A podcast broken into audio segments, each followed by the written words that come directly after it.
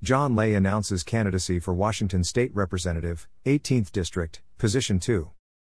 Dedicated citizen activist pledges to ask where's the value? John Ley asks, where's the value? In how the government serves the people. He does so because he believes the people of the 18th Legislative District deserve a state representative with a proven track record of fighting for common sense solutions. I promise to ask where's the value in every government program, and about every dollar you send to Olympia, Ley stated in his campaign announcement. The people pay the bill and they expect efficient use of their money. It's been over 800 days since the governor declared his emergency, Ley points out. He has picked winners and losers, choosing which businesses could remain open and which had to close down, Ley stated. He has dictated working conditions for both government and private sector employees, all without input from the people's elected representatives. It's time to reclaim freedom and allow the representatives of the people to set public policy, Ley said. Ley is well known for his tenacious research on issues of local government. For the past 20 months, he has reported on the COVID 19 pandemic, government policy, healthcare impacts, researching vaccines and ways people can boost their immune system. He closely followed and reported on state spending, including the Washington State Employment Security Division losing hundreds of millions of the citizens' unemployment dollars to Nigerian scammers. Ley has covered transportation issues related to the interstate bridge replacement, mass transit, and tolling. He was at the forefront reporting on polluted Lacamas Lake water in East Clark County.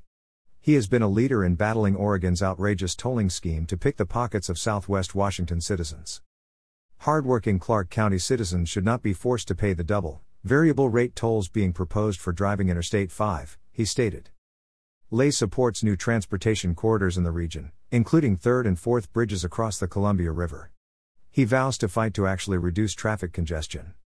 Portland has a dozen bridges across the Willamette River, why should Southwest Washington citizens be limited to just two ways to cross the Columbia River? Ley asks. The failed McCleary solution has been a disaster for local homeowners, Ley added.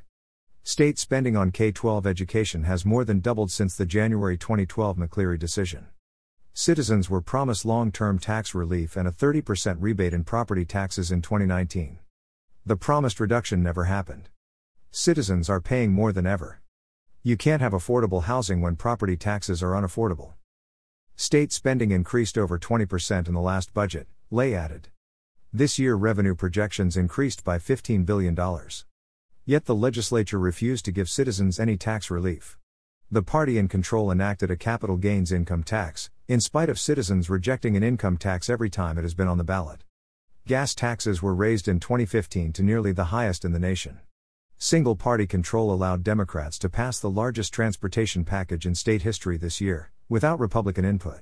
Yet many of our roads, bridges, and infrastructure remain in poor condition. Oregon is presently resurrecting the Columbia River Crossing, CRC, which was nothing more than a light rail project in search of a bridge, Ley stated. Paying $3.5 billion for a one minute improvement in the morning commute was outrageous a decade ago. The current recommendation may spend up to $5 billion, while admitting people will double the amount of time they spend in congested traffic. There is no value in the current proposal. Citizens need representatives willing to fight for traffic congestion relief, Ley said. The 2018 PEMCO survey indicated 94% of people desire to use their cars for transportation. The COVID 19 crisis drilled home the hazards of people crowding into buses, subways, or light rail trains. Transit ridership has declined precipitously as a result. People need common sense, cost effective transportation solutions.